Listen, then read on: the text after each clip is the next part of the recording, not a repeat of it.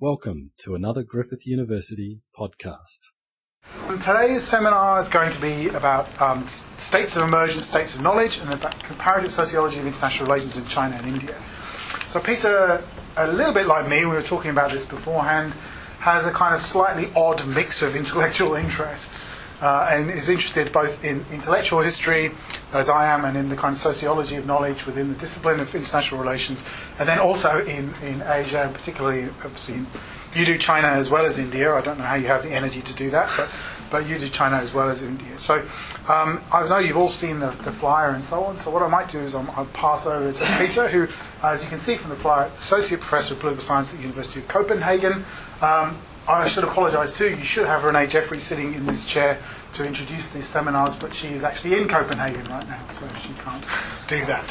So, Peter, over to you, the normal time, and then we'll have some questions and comments. Yeah. Thanks a lot, uh, Ian, for the kind introduction, and, and thanks for hosting. And actually, I'm not just passing through. I really look forward to coming here to Griffith uh, to do this presentation as you mentioned, because this, I have really overlapping interest with not just you but other faculty uh, at the GAI. So, um, and especially on this question of emerging powers, China, India, especially, and how they view the world and international thought in emerging powers. Um, so, I really look forward to presenting this paper uh, here. Uh, I call it States of Emergence, States of Knowledge um, on IR theorizing in rising powers. Um, my interest is in this relationship between rising and theorizing. I, I, thought about calling it theorizing powers, but then some of the re- reviewers didn't like uh, the theo because it sounds like religious or something like that. Um, but basically, it's about theorizing powers mm, and this relationship. And this particular kind of power knowledge relationship is something that has a quite long history in IR, actually often quite implicitly and, and, and sort of under theorized, is what I'm arguing. Uh, many of you might know E.H. Carr's 20 Years Crisis, how he draws on Mannheim's sociology of knowledge in order to say that thinkers in established powers, or the haves as he called them, also at the time declining powers, have a particular perspective on the international, one that aims at preserving and uh, preserving especially the status quo. Whereas rising powers, what he called the have-nots, uh, have a different perspective on international relations, focused on revision, focused on change. So there's already some of that sort of sociology of knowledge of rising and declining powers in one of the sort of early classics. Uh, many of you, some of you might have heard of, of, Stanley Hoffmann's argument that IR is an American social science. Well, he also argued that it, it was born as America rose to global power. So there is something about this relationship with rising power and then the rise of international theory, international thought. Um, others have looked at declining powers and how they think about uh, international relations. Ian Hall, for example, have, have looked at, at uh, the UK. So there is something about rise and fall and international thought. Um, just to, to, to, to, give you a final example of one that's sort of implicit, but, but, but it's, it's there in one of the famous IR texts. Uh, many might have heard of Robert Cox's argument that theory is always for someone and for some purpose. If you read the whole quote, it actually says after for someone and for some purpose. It says all theories have a perspective, perspectives derived from a position in time and space, specifically social and political time and space. The world is seen from a standpoint definable in terms of nation or social class, of dominance and subordination, of rising or declining power, of a sense of immobility or of present crisis, of past experience, and of hopes and expectations for the future. So that again captures some of this sense of decline, of declining power, immobility, standing still, and the sense of hopes for the future, expectations for the future that will be more powerful in the future. So I'm interested in how this, you could call it, I call it the states of emergence in, in, in the paper. You could call it risingness. Not just in a material sense, but what does this sense that we're on the rise mean for international thought in a distinct context? Um, so today, of course, uh, I used to. Uh, I, have actually studied China, India, and Brazil, but Brazil hardly qualifies as, as rising these past, uh, well, almost decade, um, five years especially. Uh, so I focused in this paper especially on China and India. We can discuss what rising means anyway. It's not just in terms of economic growth or military power. Um, but I, I focused on those two cases in this one.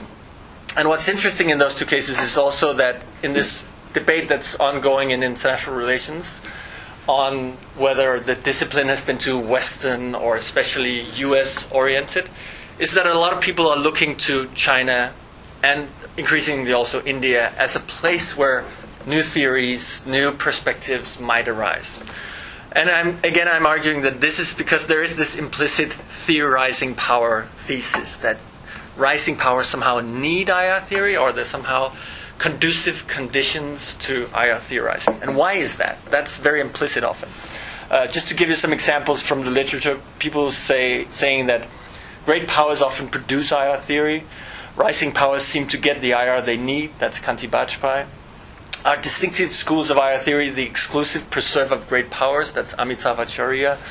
Is it independent IR theory part of the paraphernalia of great powerhood? That's Arlene Tickner and Ole Wæver. So you have different people saying that, okay, we might expect something from China and India.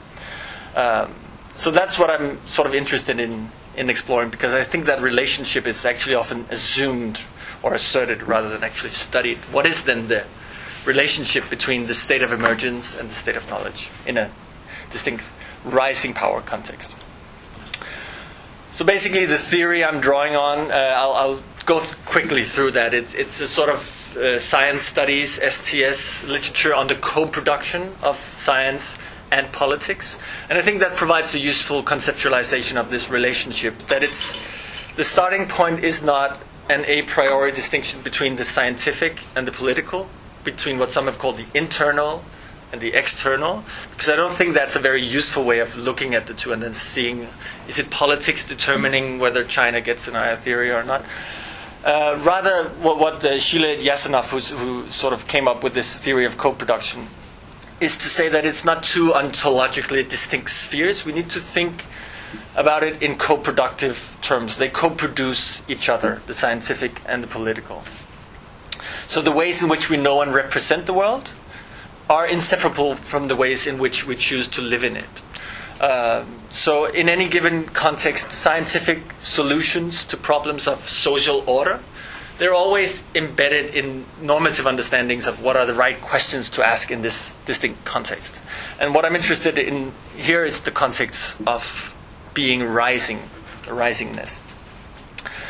Um, so, scientists are, and scholars are social beings. They live and work in specific social political worlds.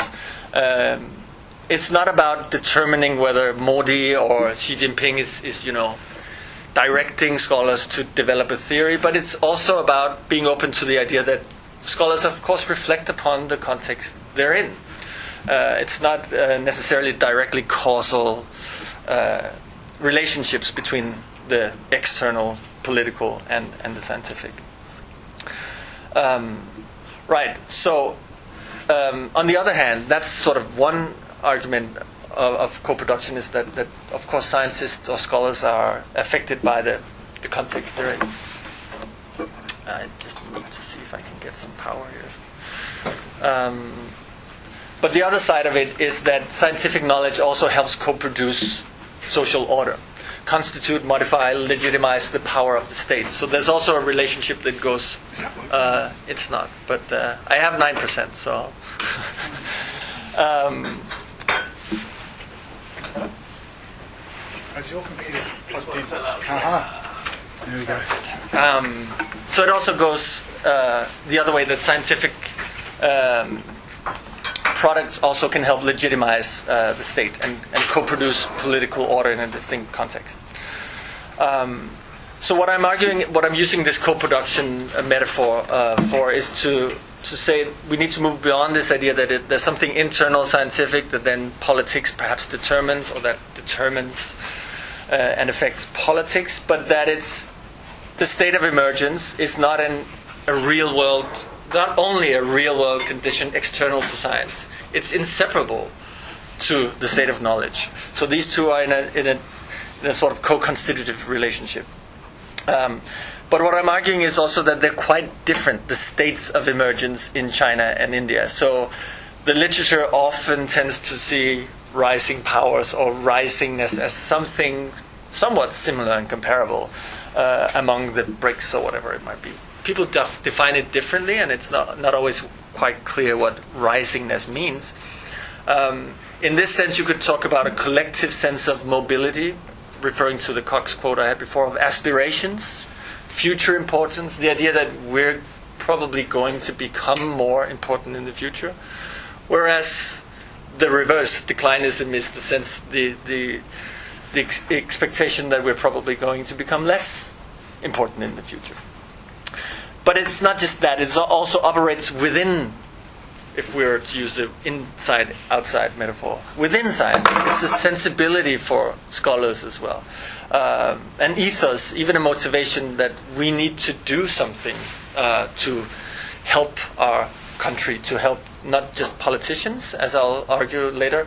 In, in India, it's much more among the academics also about contributing to public debate on India's future role than it is about advising the government, for example. Um, so the two states of emergence uh, of, of China and India, um, it, this is something I need to develop more, and probably in a in a future product uh, project, differ quite a lot, um, and this affects and is affected by uh, scholarship as well. So, for example, in the case of China, it's much more China's rise is much more securitized than that of of India, especially in the West, and this means that a lot of Chinese scholars end up speaking much more to the China threat uh, discourse than in the case of India. Uh, there was much less in my interviews with Indian scholars of that sort of need to counter, especially American but also European discourse on the China threat uh, or the India threat, as it would be in the case of India. Um, but they're also different in a lot of other ways in the way they see their rise in history and so on.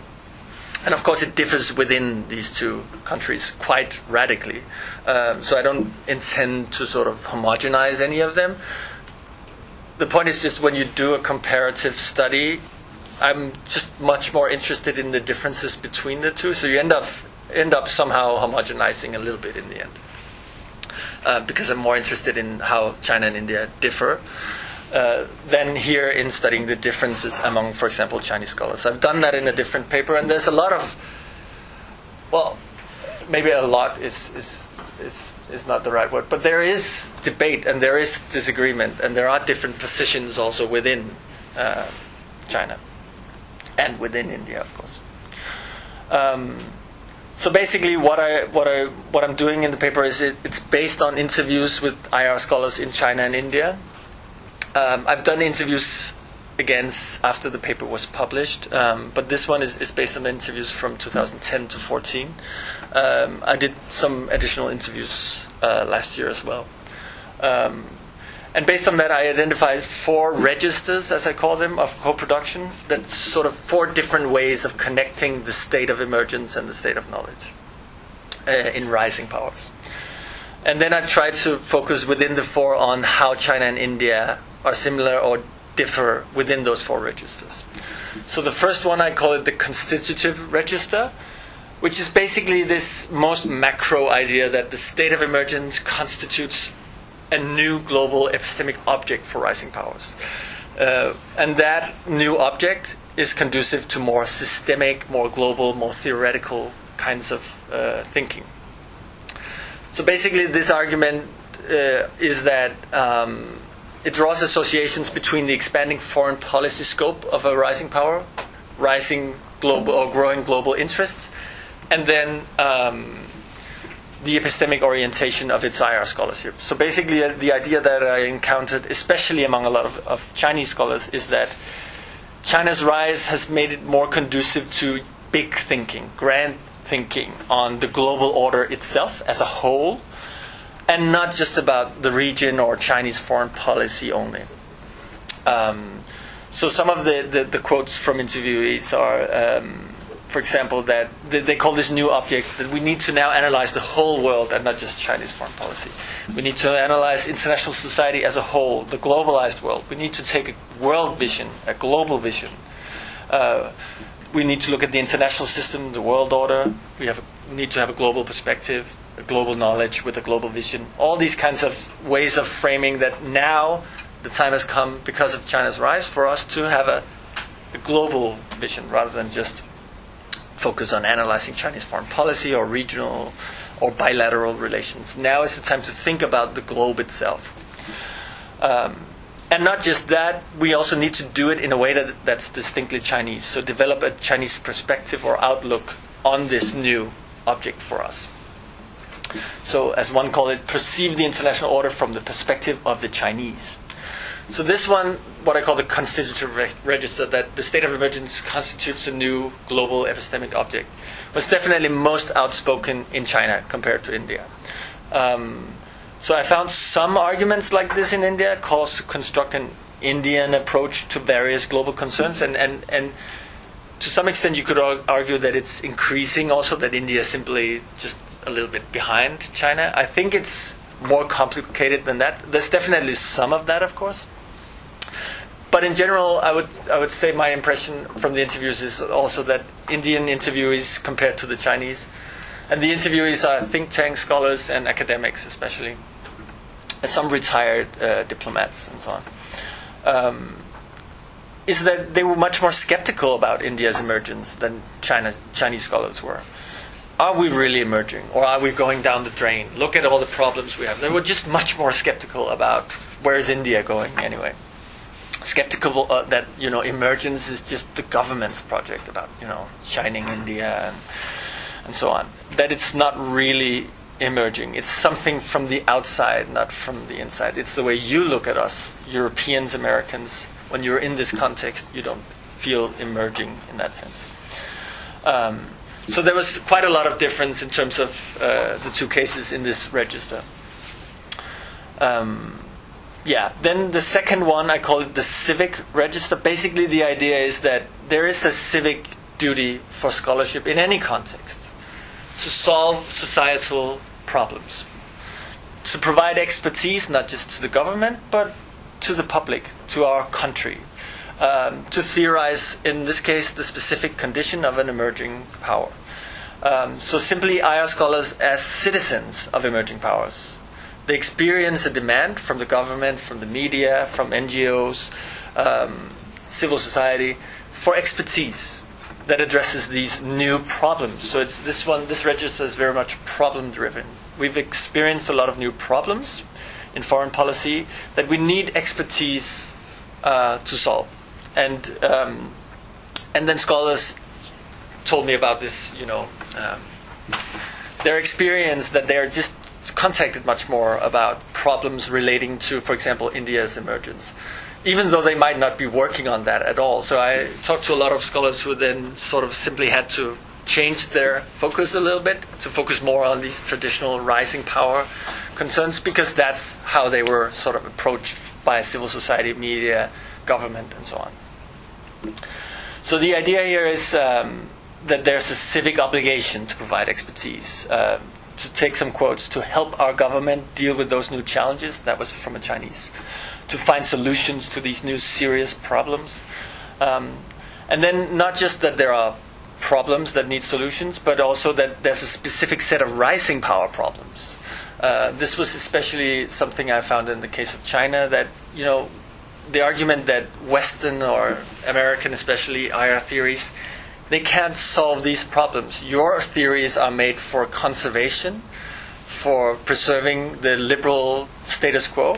They're not made for change. They're not made for our purposes. So the idea that there's a specific set of rising power problems that are about changing the international order, then feed it into this idea that we need to then come up with our own theory that solves this an indigenous theory made in China or India that can solve these problems. Uh, to take some quotes, to find an Indian solution to Indian problems, or as the Chinese said, to do more research on Chinese problems, to answer a specific question with Chinese characteristics. Those of you who worked on China would know that Chinese characteristics is this phrase that goes over and over again. Um, so what I'm arguing is that that's the case in both countries, but the, the, the, civic register is still deployed in two different modes. So it's more in a policy mode in the Chinese case and more in a public or critical mode in the, in the Indian case. in part because of the way universities are institutionalized and so on. There's a long history that, that goes into this, of course. Uh, and in terms of freedom of speech and what you can actually say to the government in those two cases. Um, so when deployed in the policy mode, as I identify mostly in China, it's, it's, it takes the shape of an obligation to help and advise the government in solving the obstacles on its path to sort of great powerhood. Um, so some of the arguments were that you know all these American theories are about hegemonic stability. We need theories about change or unipolarity theory. That's again serving the U.S. We need to find Chinese uh, theories that can, for example, especially um, help uh, solve the problem of a peaceful rise, or at least a rise um, without war with the U.S. Um, and then in India, I found it also some in China uh, who deployed in a more critical or public, uh, as I call it, mode, where the idea is that it's not to advise the government, but it's as public intellectuals, we have a civic duty to address problems that face emerging societies, including civil societies, by critiquing the state also. So, not necessarily advising it. Um, as many of the interviewees I talked to in India said, it's, the state doesn't need us, the state despises us. And then those of you who followed um, the development in Indian universities in, in, well over the recent year or so would know that um, that probably the state does despise some of these uh, universities, and, and, that's felt uh, by many of the academics. But then again, um, the argument was that then we need to criticize the government in, in media, via civil society, and so on.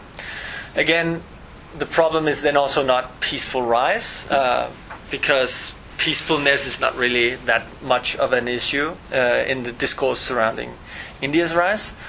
Um, and then there was also a lot of critique among academics of is this rise thing a, nationalist, statist project? Uh, we don't have to, if we are to develop Indian theories and perspective, it shouldn't jump on the bandwagon of a rising India campaign. We, we simply don't want to be associated with the state to that extent that concern was not there in, in, in the Chinese interviews I did. Um, that it, then there it's seen as more natural that if the state can, could find this useful, that's fine. That's not to say that, that Chinese scholars are somehow sort of directed by, by the central government, because most of the people I interviewed felt that they were never really listened to by anyone officially. They just do their work, and, and the, the, as many of them said, this, the government doesn't care about IR theory. You might think so from the outside, but actually they don't care all that much. Um, and then the third register I, I identify is sort of more common sense one. It's I call it the material and institutional and institutional register. It's just a much more objectivist uh, way of, of, of thinking about the relationship and more causal in a sense between the state of emergence and state of knowledge is simply that you know emerging powers have more uh, simply more uh, economic uh, power, more uh, resources. They build institutions academically as well.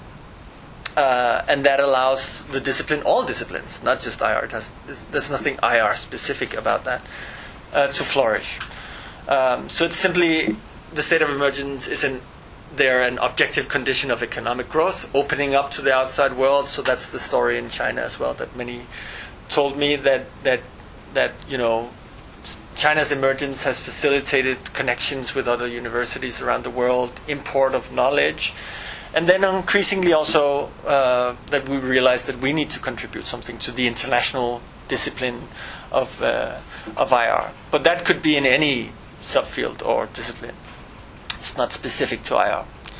Uh, so simply there's more funding, there's more institutional support, there's more international connectivity, and that is the argument among several of the Chinese scholars that I interviewed, has facilitated a turn towards theorizing because when you open up to the international field of IR, uh, basically the, the story often told, especially by Qin Yaqing, who's one of the sort of leading Chinese scholars, is that we started out by isolating ourselves then we gradually opened up. We had this, debate on IR with Chinese characteristics, but then some of the younger scholars started importing American IR.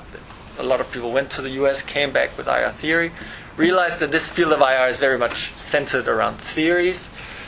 Started applying these increasingly during the 90s, and then during the 2000s and 2010s, there was a push to develop our own. Uh, we should also contribute something. Uh, he has a he has an interesting way of, of putting it. He has a two by two table where he puts realism, liberalism, and constructivism, and then there's a fourth one open for the Chinese school. So, so basically, the idea is you know you have these mainstream theories, and then you need to insert uh, the Chinese school into that. That's his view. Um, compared to that sort of story about institutional intellectual maturation in China. Um, that allowed it to sort of emerge from stages of isolation, opening up, learning, applying, and then culminating in sort of theory construction. Indian scholars were much more skeptical and, and self effacing in a sense that, you know, India's rise is not really translated into uh, institutionally, materially, into the, the discipline of international relations. Uh, it's more been into science and technology, engineering, and so on. But we, the social sciences, have been sort of overlooked. Um, so we have, as some of them told me, we have yet to mature to the level appropriate for a rising power. We're not up to the mark of an emerging power. So there was still this sense that it, material growth should translate into sort of more intellectual growth, but it's still not happening. Um, so there was a lot of sort of disappointment with the state of the discipline, and I think some of it not really. Uh, I think some of it was simply overcritical of the state of Indian IR because there's a lot of interesting scholars and work going on. Um, but there was simply not that sense of we're flourishing and we're rising intellectually. Not at all. Um, and then the fourth one, I called it the psychological register. Basically, the idea is that the state of emergence also materializes as a sensibility where being located in an emerging power confers more status on us, more confidence, sort of for you as an in- intellectual, but also more attention from the international uh, discipline. Uh, so uh, the expectation that you know future power, the future power of China and India will sort of result has resulted in, in growing international attention to what emerging powers think. So people were a bit sort of on the fence about this. In in China, more took it as, and that's fair enough. We also do have something to contribute. So if the world is interested, let them hear the Chinese voice. Um, in India, there was sort of this seen as a double-edged sword. That in the sense, it's nice that people are listening but you're always put in that position of being an Indian perspective on something. You're not giving just, you know, your work on NGOs or on the UN. You're giving an Indian perspective on the UN because what people outside are interested in is an Indian perspective. Basically, sort of as a proxy for the government's perspective on whatever, peace building or something. So you're sort of put into this box where you're not on the same s- status as uh, Western scholars, uh, Euro American scholars would who would just talk about their research on the UN, but you're giving the Indian perspective on that. At the same time, other people said that you know, it's nice that the world is interested and I'm heard.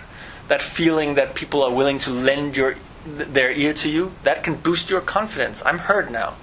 India is taken very seriously, but you're taken seriously as an Indian academic. So there's that doubleness always.